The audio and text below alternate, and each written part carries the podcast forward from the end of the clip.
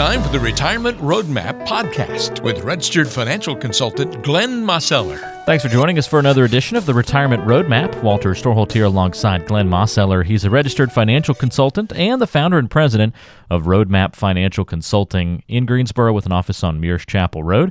You can find him online at greensbororetirement.com. That's greensbororetirement.com. And on today's podcast, we're talking about keeping it simple. It's a simple idea to keep retirement simple. It doesn't have to be overwhelmingly complicated, even though several people uh, try to make it that way from time to time.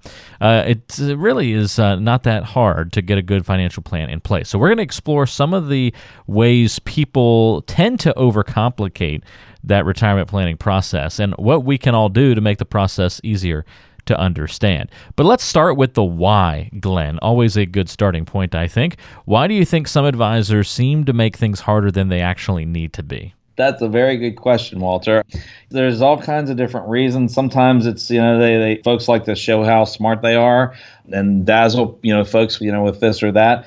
I've heard some clients have come in and you know and they say you know that that they don't know but they're kind of suspicious. They kind of think that you know that an advisor that they worked with in the past was just was trying to make it difficult so that they you know that they really didn't know what was going on so that they would be so dependent upon the advisor. You know I don't know if that really happens you know in a lot of cases. Uh, certainly I, who knows? You, you, it's hard to determine what the you know what the motivation of folks are without knowing who they are but but um, there's a lot of different things that happen out there and, and and things become complicated and and the thing is, is like my whole philosophy is, is that you know you want to make sure that you know that you have a plan in place that's going to work and last through time. But in doing that, you also want to make sure that you understand how it works. You know, I mean, because you're the you're the one who's going to be living throughout your retirement years with this plan and, and and making sure that you can execute on it. And if it's so complicated, then it becomes you know well you know you're very unlikely to follow through and, and, and keep it in place and and do all the things that you're that you're supposed to do. And so that comes first with you know keeping it you know simple, and then also um, you know making sure that you're you know you're meeting with your advisor you know from time to time time and making sure that, that they're accessible to, to answer questions for you. And all of those things, you know, really go into play of, of keeping it simple. That doesn't mean that it, that it has to be, you know, simplistic, but it needs to be, you know, where that you know exactly what to do and how to do it. And you, and you know what to do this first and do this next. And, and you know exactly what to do and how to do it. That's what we really are meaning by, you know, keeping it simple. Right. Yeah. It's, it's a big issue sometimes when it gets overcomplicated, especially if advisors maybe are trying to do that on purpose or have those biases or ulterior motives. Not that it's, you know, we're not rising to the level of villainy here, but I think biases is probably, you know, a good way to approach that conversation. That's just one of the reasons why it gets more complicated as you laid out there, Glenn. What are some of the first steps we can individually take that, you know, will simplify the retirement plan? Some easy, actionable, you know, the low hanging fruit, if you will, of making retirement easier. Sure.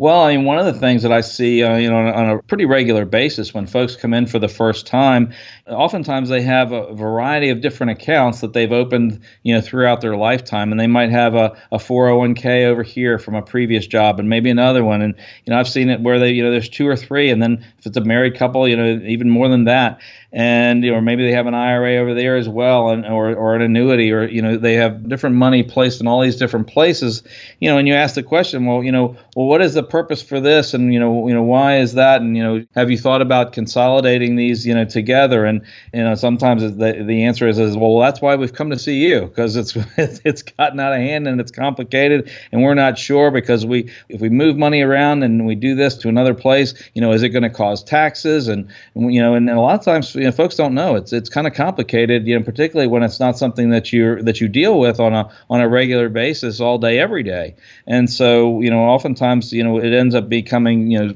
all over the place.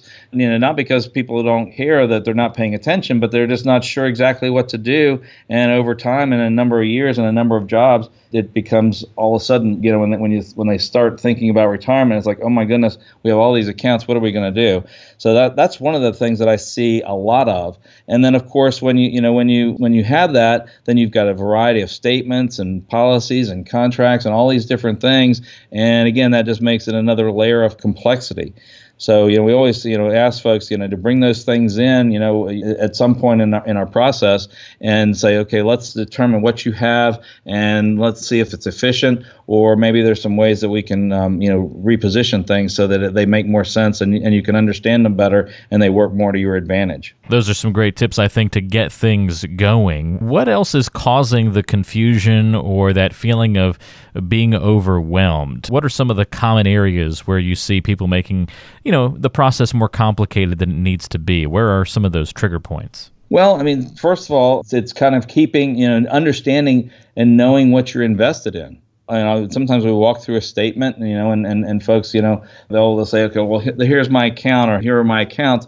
And you start looking through and you ask them about different things that you see on the statement. And, and oftentimes it's like, well, I'm not sure exactly what that is. Or, oh, well, I think that was put in there, you know, years ago and we never revisited that. And, or I'm not sure why the advisor put that in there or, you know, why, why I can't remember the, the rationale. And so that's really an important thing is that you understand what you have and whether or not it's there for a purpose. You know, maybe it was a purpose, you know, in years gone by, but if your needs have changed, then those things need to, you know, to be reevaluated as well you know and, and that's really it's it's very important that you I, I can't emphasize enough to you've got to understand what you have. And that's part of the idea of keeping it simple. And if you don't really understand it then you know you really need to understand it and then determine whether or not it's it really fits your needs any longer. Sometimes the answer is yes and sometimes it's no. That can vary from whether you have different uh, types of investment accounts or retirement accounts can even go into you know to policies you know life insurance policies or or annuities or different things like that. You know oftentimes folks have old life insurance policies that they've put into place literally decades ago and you know they, they, they started it for a particular reason and and now those reasons are you know are different and they don't need it for the same reasons. And maybe maybe you know there's another way to position those dollars or get a different policy that will serve your your needs more you know as they are today versus where they were you know maybe 10 or 15 years ago. You know so those those are a lot of things that are like you say kind of the low hanging fruit that you know when when you're starting to do go through and oftentimes you know, you know folks just have you know they've they have things that they've acquired over the years. It's not it's not unlike you know you somebody you know has a bunch of stuff in their garage or their basement. You know you kind of ha- maybe have the same thing going on in your file cabinet where you have all your financial statements. There's just a lot of things there and you're and maybe it's time to do some house cleaning and then, Glenn, I think if we're talking about trying to make things simpler, eliminating some of that confusion, I know that classifications and trying to just, you know, take words rather than, let's say, you've got, um, you know, this mutual fund you're in has a score of XYZ. You're using some of that broader, you know, terminology, or maybe it's too specific terminology the other direction. How do you help classify different investments to make them simpler and easier to understand? I know you, you part of your job job is putting things into layman terms, right? Well, that's true, Walter. And you know, one of the key things when you're looking at statements like that and, and what, what's actually in there and what, what folks are owning is is that you want to understand how much risk you have and that's something that we certainly we want to do and we want to evaluate. We you know we always want to know what someone's risk tolerance is and and also kind of know where they are in, in life. I mean are they in retirement? Are they getting ready to retire? Are they are they you know a number of years away from retirement? You know that's going to play into you know how how things should be positioned but also how comfortable people are with risk. And oftentimes you know you, as you go through the statements you, you'll find that folks have a lot more risk you know in their portfolio than than they think they do. And that's always a you know a, a kind of a, a, recipe for disaster especially if they are getting ready to retire and you know and, and then if let's say that they actually they actually pull the trigger and they retire they think okay well i've got all this money saved. And then suddenly the market goes through a, you know a big correction and it goes into a bear market. I've heard lots of stories about where people you know had retired in 2007 and 2008 and they thought everything was fine and that, you know they were just they were just going to be living off of that account and maybe their social security and different things. And then suddenly you know that big downturn happened and they didn't have what they thought they had, and, and now now they were in a big big problem. And so that's something that, that is very key to know and understand. So you know you look at how they are. I mean, there's different investments. There's different ways of classifying them. You know, are they conservative? Are they moderate? Are they you know are they more aggressive? And just because it has that label on it doesn't necessarily mean what you think it might mean. You know, I've seen a number of things. The word moderate, you know, sounds like okay, well that's not that's not too risky. You know, but a lot of things that were that were moderate risk were down significantly, you know, and when when we look back to 2007 and 8, and maybe that was something that that was a little bit misleading with the label that was on it. So you really need to understand, well, what is this holding, and then how much risk do I have with that, and how much risk do I have in my entire portfolio, and and in, and in my retirement plan.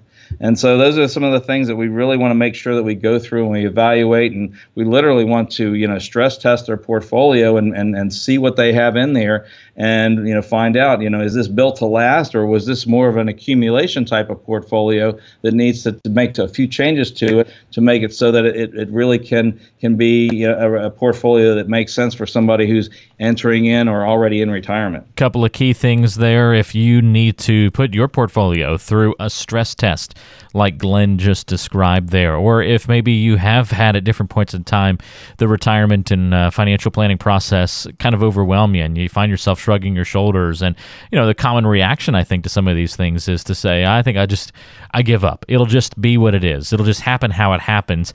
Kind of takes us back to our previous podcast, Glenn, when we recently talked about, you know, luck in retirement and how you don't want to have luck in retirement. But that's probably one of the reasons why people often just say, well, I'll just kind of, you know, we're not consciously saying I'll leave this to chance, but by not taking action, by not doing some of those proper steps, that's essentially what we're saying is I'm just going to have a hope strategy for my retirement plan rather than, you know, navigating some of these waters. And that's why it's just so important to work with somebody who's going to make the planning process simple. And if you need some assistance in making it simpler, Glenn's here for you. You can pick up the phone and call him to schedule a consultation about your financial plan. 336 291 3535 is that number to call. Again, that's 336 291 3535.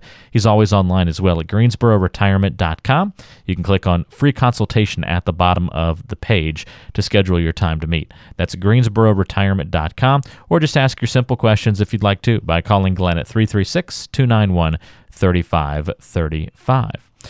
All right. Well, uh, Glenn, thank you very much for the help on today's podcast. I know keeping it simple is always a, uh, a good mission to have and something you strive for each and every day there in the office. And hey, we'll look forward to talking to you on the next podcast. Absolutely, Walter. I look forward to it as well. Should be a lot of fun. Thank you so much for tuning in. This is the Retirement Roadmap with Glenn Mosteller. Talk to you next time.